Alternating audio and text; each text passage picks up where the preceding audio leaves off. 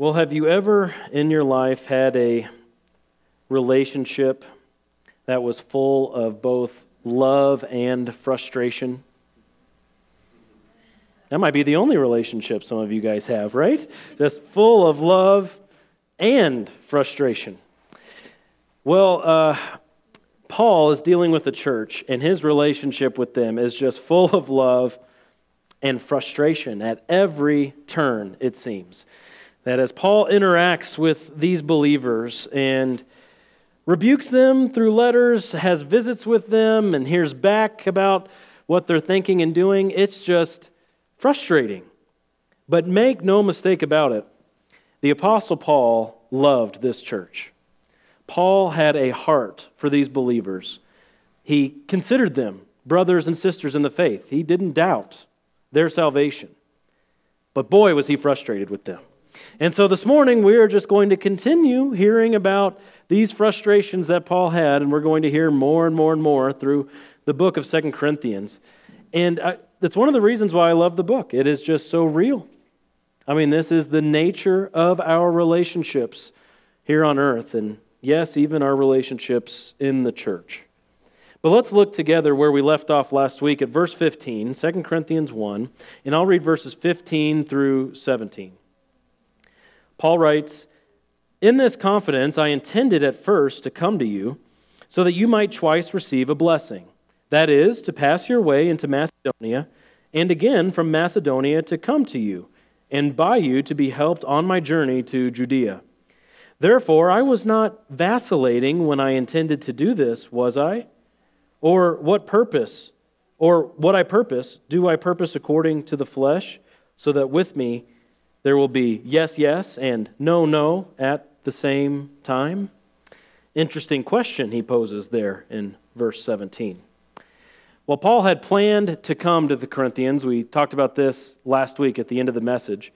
Paul had planned, and then he planned again, and then he planned again, and audibles were just being made. Again, that is the nature of Christian missionary service. You make plans, and by God's grace, you keep them.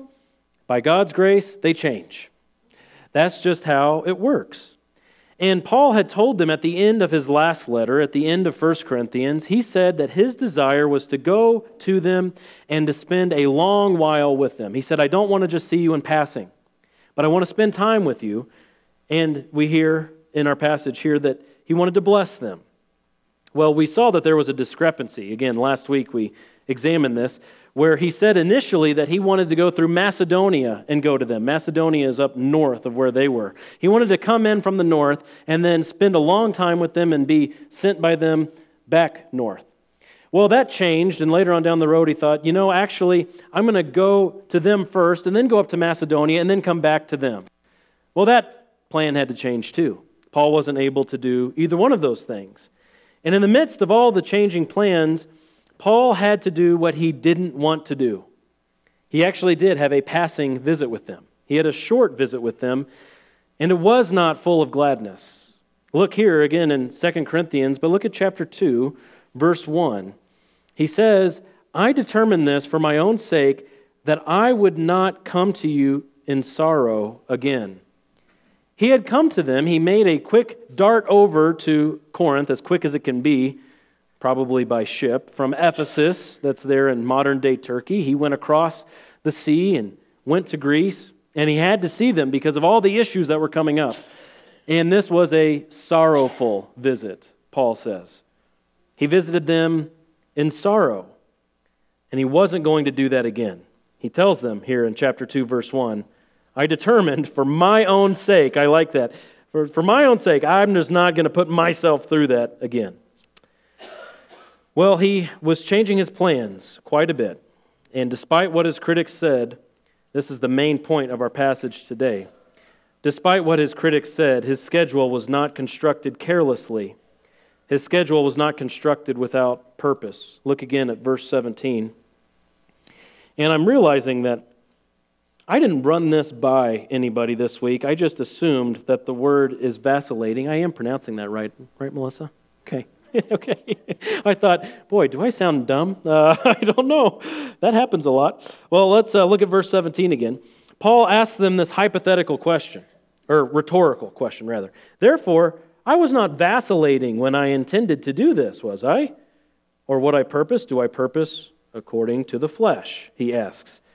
Paul is asking them these rhetorical questions to hammer home the point that he is not throwing together his schedule pridefully, last minute, carelessly. He wasn't doing so in a way that his critics said he was. This word vacillating is an interesting word. Let me give you the uh, the Greek definition. It means to be willy-nilly. Uh, Paul asked, was I just being willy-nilly with you whenever I said I would do this and then I didn't? The word denotes irresponsibility. When someone is vacillating, that means that person is teetering irresponsibly. But Paul says, on the contrary, I was God-directed. Verse seventeen here, Paul is pointing out he did not say yes when he truly meant no. He didn't say no when he actually meant yes. He meant what he said, and he was being led by God in making his plans. He was no deceiver. Perhaps some of these fake apostles that were in Corinth who came in after Paul left, perhaps some of them were saying that Paul, he's just full of deception, isn't he? You can't rely on him for anything. He's always just looking out for number one, and he doesn't care about God's church. Well, there's much on the line in their rush to judgment. Those who were influencing the church to turn against Paul, well, Paul here, when he says, look, God was leading me, God was the one directing my plans, Paul reminds them here in a way that their charge was actually against God. If you have a problem with me and my plans changing, well, you actually have a problem with God, because Paul was being led by him. The Lord is certainly not fickle, is he? Could we lay that charge against God that he says yes when he really means no, or he says no when he really means yes? No, that's not the case. God is true through and through, and God will at times in our lives redirect us. So we might be going one direction in life thinking, this is what God has for me, this is where God is leading me. And then sometime later, we're not there at all. How did that happen? We've perhaps drifted all the way over here. But as Christians, if we're seeking the will of God, if we're being led by the Spirit of God, if we're pursuing wisdom in all things, we can actually rest that this is God's leading. We can rest that just as God was leading us initially to make some plans, well, he, he closed some windows, he shut some doors, and now we've had to redirect. And we're seeking to just continue, follow God in all that we're doing. Well, how do you find that, that balance in life? God is directing us one way, and then he changes, and it just seems so confusing, doesn't it?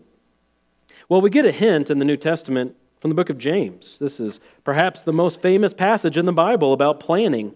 In James chapter four, a great reminder for us all, all the time. James chapter four, starting in verse thirteen, he says, come now, you who say, today or tomorrow we will go to such and such a city and spend a year there and engage in business and make a profit. Verse fourteen, yet you do not know what your life will be like tomorrow. If you could just embrace that sentence. You are just a vapor that appears for a little while and then vanishes away. Instead, you ought to say, if the Lord wills, we will live and also do this or that. That's a pretty healthy perspective on the sovereignty of God, isn't it? To recognize that in our plans, we have to fall back on whatever God wills. This is my plan for now, but God may change that. And that's some great tension that we have in the Christian life. We must plan, but we must never presume upon tomorrow. And that's a delicate balance, because you have to do both. You have to plan. To be a good steward of what God has given you, you got to make some sort of a plan. You got to see the trajectory where this is going, and if it's going a bad direction, you're responsible to adjust things. That's just part of managing life. But at the same time, you should never presume upon tomorrow. Plan, but don't presume. Because God can change things in an instant, can he? And I'd say that in light of this, as Christians, we must be very careful about obligating ourselves. It can be very simple to say yes and agree to things and to sign up for things and to say, yeah, I'll do that. Yeah, I'll be there. Yeah, I'll do this. Yeah, I'll do that. We must be careful because we don't know what God has for us tomorrow. Paul gave this church a general desire. He wanted to be with them, and he even had a route in mind. But I don't think he gave them a date or a time. We don't have that in the letter. He didn't say, hey, July fifteenth, I'll be there at breakfast. He didn't say that. He expressed a general desire. And so we too should take note from that, because we don't know what God has for us tomorrow. And there's a good reason that a lot of us will say something like, Lord willing, right? How often do we say that even in just general plans like, see you Sunday, Lord willing? I think that's a good idea, as long as we're not saying it in a hollow sense, but as long as we mean it. Because you don't know if you'll be sick next Sunday. You don't know if you'll be breathing next Sunday, right? We just don't know. The Lord will change our plans for His glory and for our good, won't He? He's the God who works all things together for good for those who love Him and are called according to His purpose. And the way that we go about making plans in life should reflect that. Well, thinking again about Paul and the Corinthians, he left that sorrowful visit quickly, it seems. It, it does seem like it was a short visit. And he said that he wasn't just sparing himself, but he was sparing them. Drop down to verse twenty-three with me. Paul talks about this visit and says, I call God as my witness to my soul, that to spare you I did not come again to Corinth. Not that we lord it over your faith, but are workers with you for your joy. For in your faith you are standing firm. Well, Paul's relationship with this church has had so many ups and downs, and right now, as we read it in the letter, he had some reason to hope, but he also had some reason to be a little trepidatious about this church. The relationship was just rocky, turbulent. And he tells them that he didn't come to them again in order to spare them. You see that in verse twenty-three? He was sparing them. What was he sparing them from? Well, I think at just a minimum we can say he wanted to spare them from unpleasant conflict, because there were people in that church who had to be addressed. When Paul was there, these critics of his who said they were apostles and they were not, Paul was going to have to address them. And he didn't want to go in there as a tyrant. You notice that in verse twenty-four? He says, we're not lording things over you. We're workers for your joy. We're your servants. His desire was for just a, a loving relationship. But he knew that there was unpleasant conflict ahead. It was a very touchy situation. And to get more detail about this, go forward to chapter twelve with me, same book, Second Corinthians chapter twelve, starting at verse nineteen. Look at these things that Paul says about this church, about what he expects. Second Corinthians chapter twelve,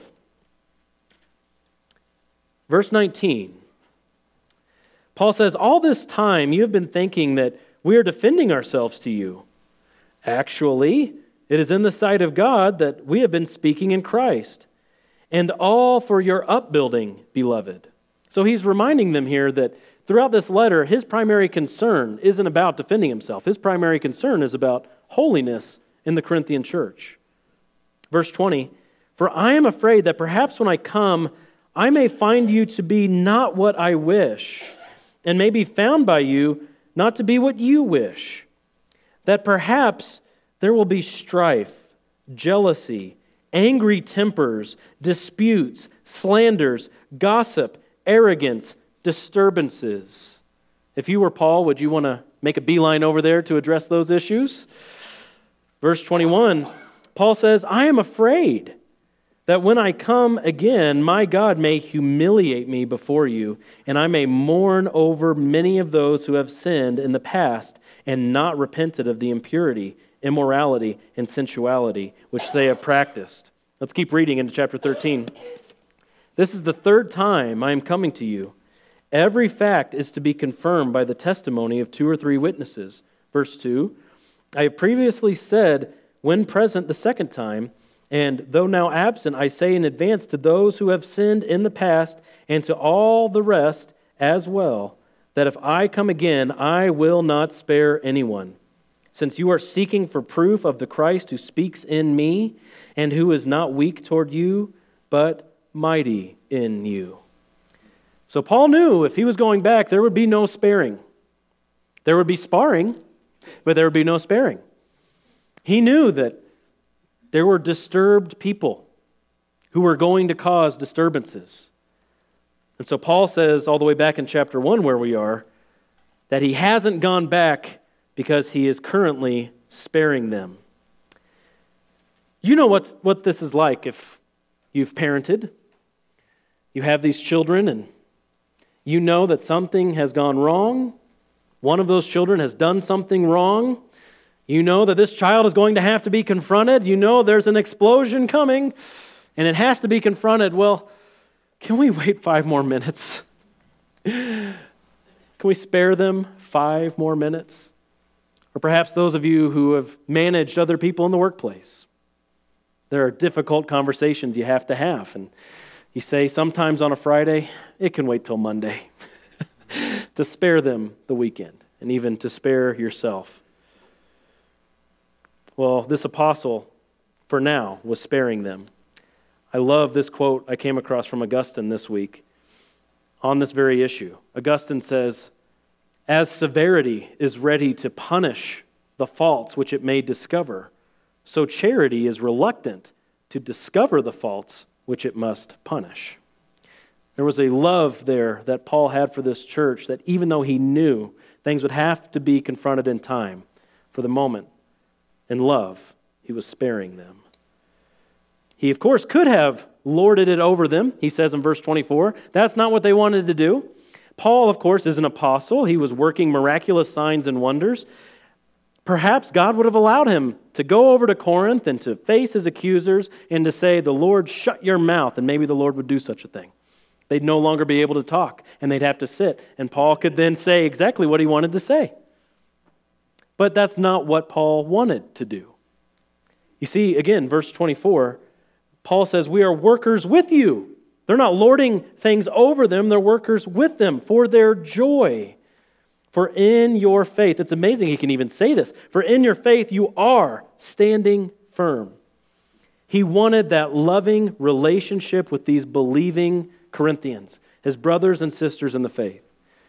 And I've been a part of church meetings, uh, private meetings, confrontational situations where there have been unrepentant people and the pastor in the room is weeping. And the unrepentant person is there in his or her pride, not shedding a tear. And the pastor, perhaps not doubting that person's salvation at all, is just absolutely broken because this person isn't reciprocating the love.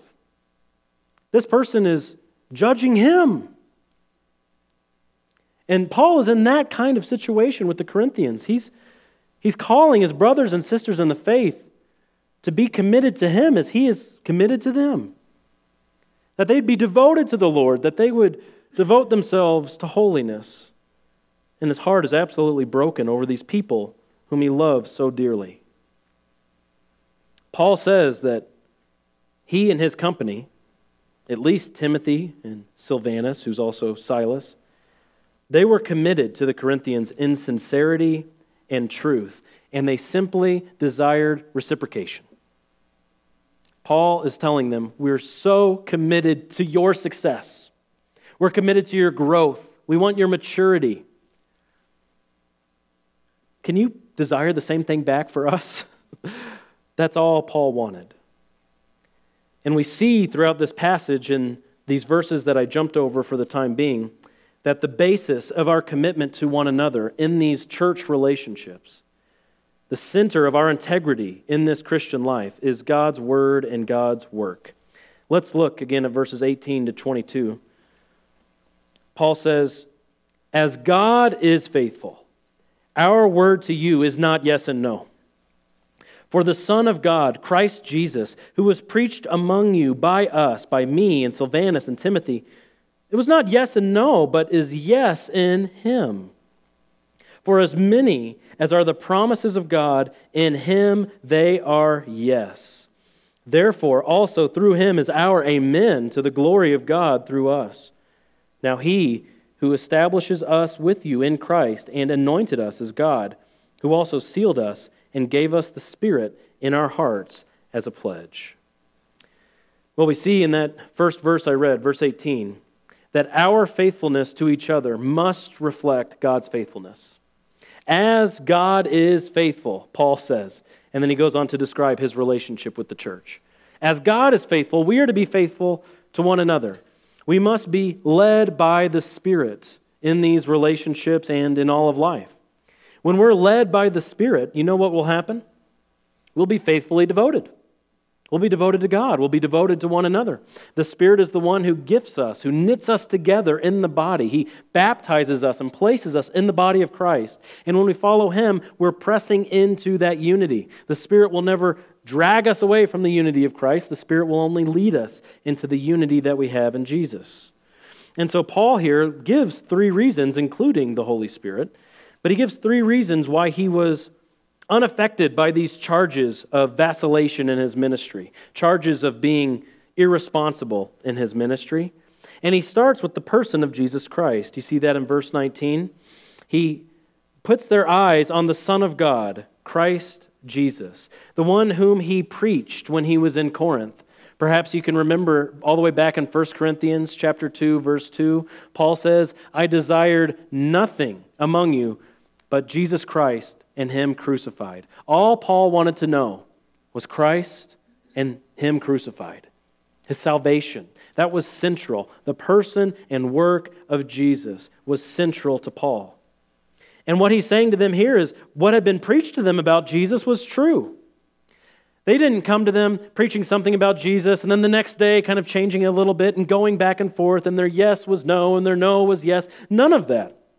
They were pointing to Jesus, and when you are focused on Jesus, the one who is presented to us through the revelation given to us in the Bible, you'll be so steady. You'll be on the rock. Remember Jesus' teaching? No shifting sand. You'll be on the rock. And Paul here is appealing to Jesus, the Son of God, as his Lord, as his God, as his judge. He's not affected by these judgments that these false apostles have in Corinth, because he knows the Jesus he preached, he knows the Jesus that is his Lord. He wasn't bothered. Not only did he have the comfort from the relationship with Jesus, but he had confidence in the substance of his message, and the substance of his message was Jesus. Jesus was and is perfectly devoted. You agree with that? Jesus was and is and always will be perfectly devoted. Remember what he was constantly saying during his earthly ministry? He came not to do his own will, but the will of the Father. All that the Father has for me, that's what he's, that's what he's going to do. He was constantly committing himself, devoting himself to the will of the Father. Uh, Peter tells us that's how we go through suffering in this life. We go through suffering by remembering what Jesus did, constantly giving himself over to the care of the Father. And so in this life, as we focus on Jesus, the Son of God, that will keep us from teetering indecision in life. When we focus on Jesus, that will keep us from vacillating. That will keep us from doublespeak. That will keep us from double-mindedness. But when we focus on Christ with that sort of simplicity, that all we want is Jesus, to know Him and to know Him crucified, the fellowship of his sufferings, and the power of the resurrection. God's going to focus your mind and life if you just keep looking to the Son of God, to Jesus Christ. Well, another reason that Paul points out here that he's unaffected by their judgments is the promises of God. See that in verse twenty? Paul references the promises of God, the promises found in his word. Latching onto these also keeps us steady in life. When we read about the promises that God has already fulfilled and the ones that He's going to fulfill, we are throwing ourselves onto the faithful God. And we start by recognizing that He is faithful. God is the ultimate promise keeper, isn't He? Perhaps you remember there was a big Christian men's organization called Promise Keepers. Well, God is the ultimate promise keeper. He's never broken one promise, and he never will. He's absolutely faithful through and through. If he said it, it will happen. No man, no creature could ever match the faithfulness of God in keeping promises. Robert Gramacki, in his commentary, said this: to keep a promise every time, one must know all of the present and future circumstances and must have the power to control all contingencies. No man can do this, but God can. Isn't that right? He makes a promise, he keeps a promise. And so Paul had confidence in the promises of God. He couldn't be shaken by man's false judgments because he was latched onto the faithful God who keeps all of his promises. Yesterday, I was just reading some Andrew Murray, lived a long time ago, and one of the things he said in what I read yesterday was, "With God, a promise is as good as its fulfillment." What a simple way to put that. With God, the promise itself is as good as the fulfillment, because if he's promised it, it will be fulfilled. And the Son, Jesus Christ, he's the one through whom God's faithfulness and the fulfillment of all these promises is realized. Look at verse twenty with me again. "For as many as are the promises of God, in him they are yes." In Christ, in the Son of God, all of the promises of God are yes. Therefore, through Jesus, through the Son of God, we find our amen to the glory of God through us. What an amazing verse. The Messiah, he's the ultimate demonstration of God's faithfulness, isn't he? Can you, can you think of a, a greater picture of God's faithfulness than God the Son coming here to save us, as was promised? And just as Jesus has come, Jesus will come. We're living between the two advents of Christ, and we know that God has promised he's coming again to reveal the hearts of men, to judge the living and the dead. There will be a resurrection of the believer. There will be a great white throne. There will be a kingdom. There will be a new heaven and new earth. And all of these promises, they're as good as fulfilled, because who made them? God did. And we, the church, we find our amen in this Jesus, through whom all of the promises will be realized. And we find our, prom, or our amen in him as opposed to the law. Maybe you can remember all the way back in Deuteronomy twenty-seven, at the very end of Moses receiving the law, giving the law to Israel. Do you remember what God told him to do? To have all these people go stand on Mount Ebal, and they're to read, "Cursed is the man who..." Fill in the blank, just over and over again. "Cursed is the man who does this. Cursed is the man who does that." And at the very end, "Cursed is the one who does not keep all of the words of this law." And the people each time were to reply, "Amen." Aren't you glad you're not standing on Mount Ebal? But you're standing on the solid rock, Jesus Christ. And you have your amen through him, that you are now free, you're forgiven, you're released by God's grace to enjoy God forever. And Jesus even calls himself the amen. In Revelation three, as he's speaking to one of the churches, those first seven churches, Jesus says, if you had a red letter Bible, this would be in red letters, "To the angel of the church in Laodicea write, the amen, the faithful and true witness, the beginning of the creation of God, says this." Jesus is the amen.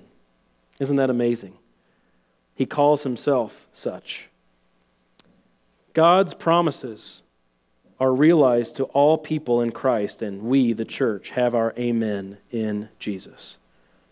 Well, a third reason why Paul was unaffected by the judgments of the false apostles and now the rest of the church is because of the Holy Spirit. Look at verses twenty-one and twenty-two with me again. Paul says, "He who establishes us with you in Christ and anointed us is God, who also seated us and gave us the sp- or sealed us rather, and gave us the Spirit in our hearts as a pledge." The pledge of the Spirit. The Spirit who guided and directed Paul, who empowered Paul's ministry, and certainly gave Paul confidence. Paul, after all, is the one who wrote in Romans eight that the Holy Spirit is the one who testifies with our spirits that we are children of God. He's the one who comes into our hearts that we may cry out, "Abba, Father." The Spirit is the one who performs a great work in us as Christians. By the Spirit, God anoints all Christians. You see that word anoint here in our passage we just looked at, verse twenty-one. God anoints us, and that anointing comes by the Spirit. As Christians, we're regenerated, we're born again by the Spirit of God. We're sealed by the Spirit of God. This is His work. And it's important to note that in Paul's particular context, he had a special anointing, didn't he? Because Paul wasn't just like us. He had a special office in the church that came with a particular anointing from the Holy Spirit. It says in this same book, chapter twelve, verse twelve, Second Corinthians twelve, twelve, Paul writes to them saying, "The signs of a true apostle were performed among you with all perseverance, by signs and wonders and miracles." As an apostle, he had the ability to perform signs and wonders. This too came by the Holy Spirit. He had a special gifting because of the Spirit's work in his life. And what a validation of his ministry. How can you go out as an apostle, working signs and wonders like the apostles did, and then be thrown off because some people in a church said, "You make your plans too hastily and we're judging you because of it"? That didn't affect Paul. He knew he had the Holy Spirit living in him, and he knew there was a validation of his ministry by God's work through him. And even though we're not apostles, we too have a validation from the Spirit. Our future is sure as Christians, and we have assurance imparted to our hearts by the same Holy Spirit who empowered the apostles. We have assurance and peace that guards our hearts and minds in Christ by the same Holy Spirit who arrived at Pentecost. We have validation of our salvation and our status as children of God through the Holy Spirit. Notice in verse twenty-two where the Spirit is. He's in our hearts. Now, this is just a phrase that denotes the most intimate type of relationship that we could have with God, that He dwells within. That God the Spirit comes not just alongside, not just over, not just ahead of. Those are all true and good. But He's within. The Holy Spirit comes into our lives as the one who empowers us from the inside. And as God's people, we must take hold of this relationship. He's not there for no reason. He guides. He empowers, He brings fruit, He's able to be grieved. That means He's like directing you in a way, isn't He? As many are the children of God, you have the Spirit of God. Follow the Spirit, be led by the Spirit, and He will lead you into truth and into Christian unity. And that's what this life is for. This life is for being led by the Spirit, because there's coming an afterlife for you, Christian, where your faith will be sight, won't it? That's going to be a changed ballgame. That will be a very different type of relationship that you have with God than it is now. It's same God, same you. But you're going to see, and you'll be like Him, First John three says, which is startling and remarkable and amazing, wonderful. But we're not there yet, and so in this life, God has given us His Spirit as a down payment of what is to come, a pledge of what is to come, a guarantee of what is to come. There's a life coming, and an existence coming, that will be different than this. But for now, we're led by the Spirit. And He is our pledge. You see that too in our passage. The Spirit is our pledge. And really, that's what that word means, is down payment. I still remember as a uh, maybe first semester Greek student, our Greek professor loved to point us to this passage as we were getting to know some texts and uh, or textbooks. One of the textbooks was like a uh, basically a dictionary, a vocabulary book that only shows the usages of biblical words outside of the biblical text. And so as a bunch of archaeology has been performed over there where a lot of these cities were, they'll find things like grocery receipts and notes and letters that people sent to one another. And it helps to, to teach us how those words were used at that time in different contexts and to give a fuller context. Well, I remember, I think I was the one who looked this up. He had us look up that word for pledge that we see there in Second Corinthians one. And so I found it in the book. And uh, sometimes it just has it in Greek. And you know the phrase, it's all Greek to me. You look at that and you say, okay, that doesn't help me. But this one actually, uh, it was translated in English too. And it was from a an invoice, so to speak, that was found in the first century, where it said that the person had given the pledge to the rat catcher. So someone had as a profession rat catching, exterminator, pest control, you know, whatever you want to call. And that person had come by and it was going to cost some money for all the services he had to perform. Well, the customer had offered the pledge. You had to pay such and such up front and pay the rest later. Well, that's the idea here, is that God has given us the Holy Spirit in our hearts as a pledge, as a down payment, as a deposit, as a guarantee that what is to come will come. What God has for us will come, because He's the perfect promise keeper, and perhaps because we're not the perfect promise believers, God's given us more and more reasons to believe Him, hasn't He? He's given us more and more reason to be confident, and Paul was confident. Well, I want to close with a few considerations from this passage. First, did you notice the Trinity in this? Did you notice Father, Son, and Spirit? Here, Paul talks about in verse twenty, the promises of God, and it seems as though he has in view God the Father, because it is in God the Son that they are yes. God the Father keeps His promises through God the Son. There, of course, is God the Son, who is not yes and no, but is yes, the man Christ Jesus. And we also finished off with verses twenty-one and twenty-two, speaking of the Spirit. So, the closer you are to the triune God, the closer you are to Him, the more confidence you will have in judgment. The more you look to Jesus, the more you consider the promises of the Father, the more you're led by the Spirit, you will have confidence as you are judged by others, as people are critics of your own ministry in your life. You got any of those? If anybody needs one, just let me know. That might be fun for me. I could be your critic.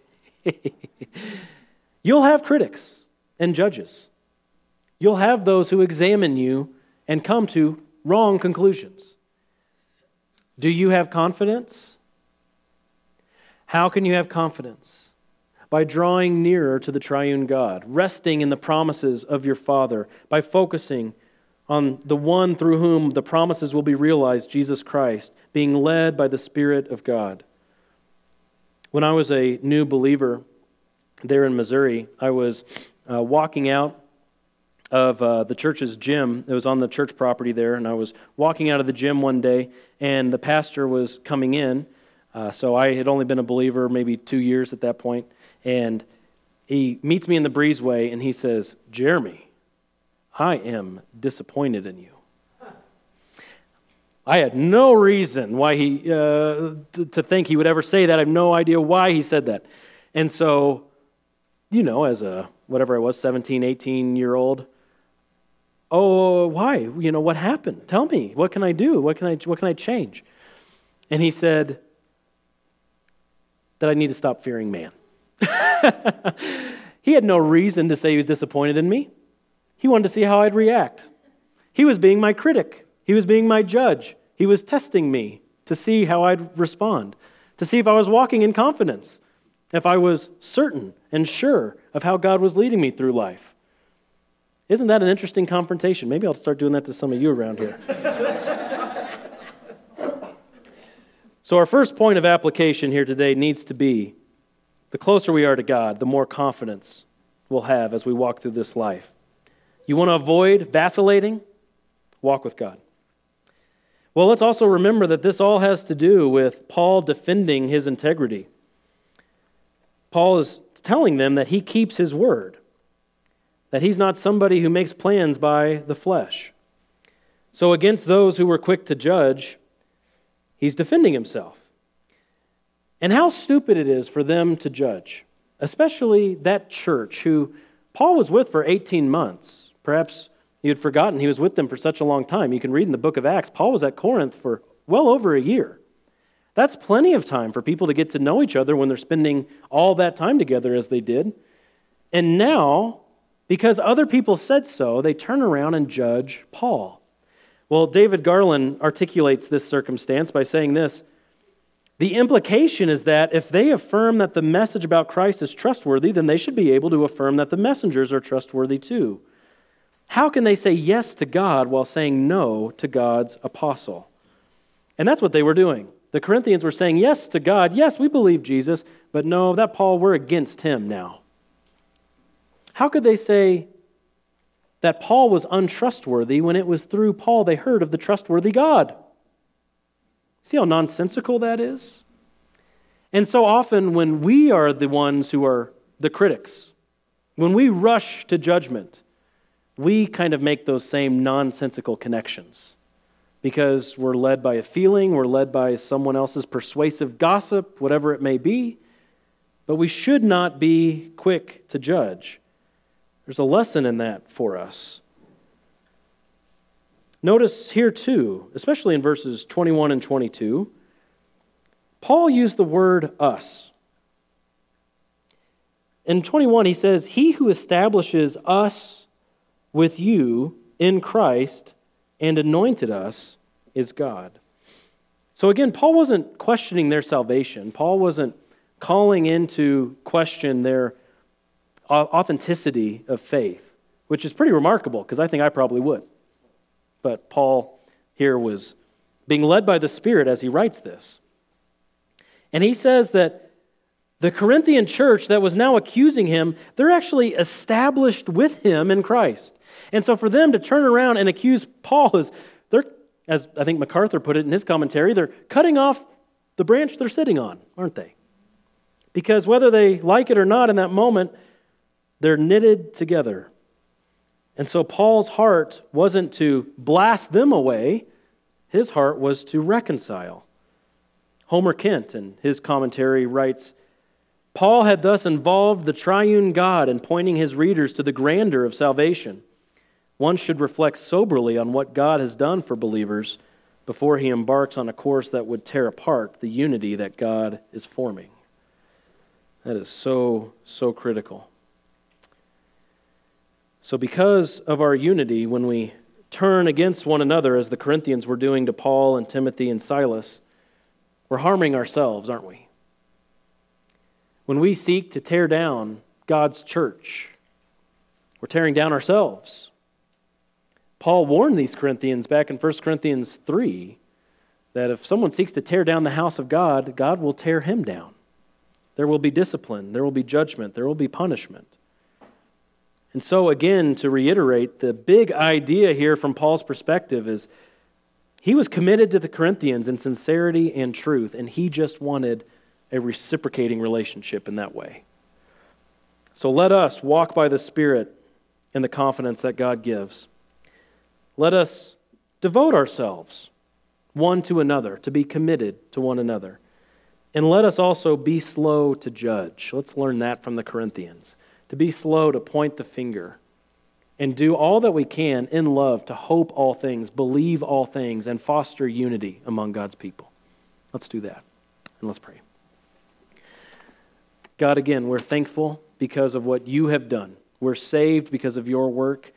We are justified because of what was done in our place. And so, God, this life that we live, it's for you. We want to be led by your Spirit. We want to be guided and directed by you, the personal God, the infinite God. Please help us to walk through this life each day, bearing in mind what you have called us to do, that we would bring to bear on all our relationships your truth, and that we would, above all these things, put on love, which is the bond of perfect unity in Christ. God, we thank you so much because of what you're doing. In Jesus' name, amen.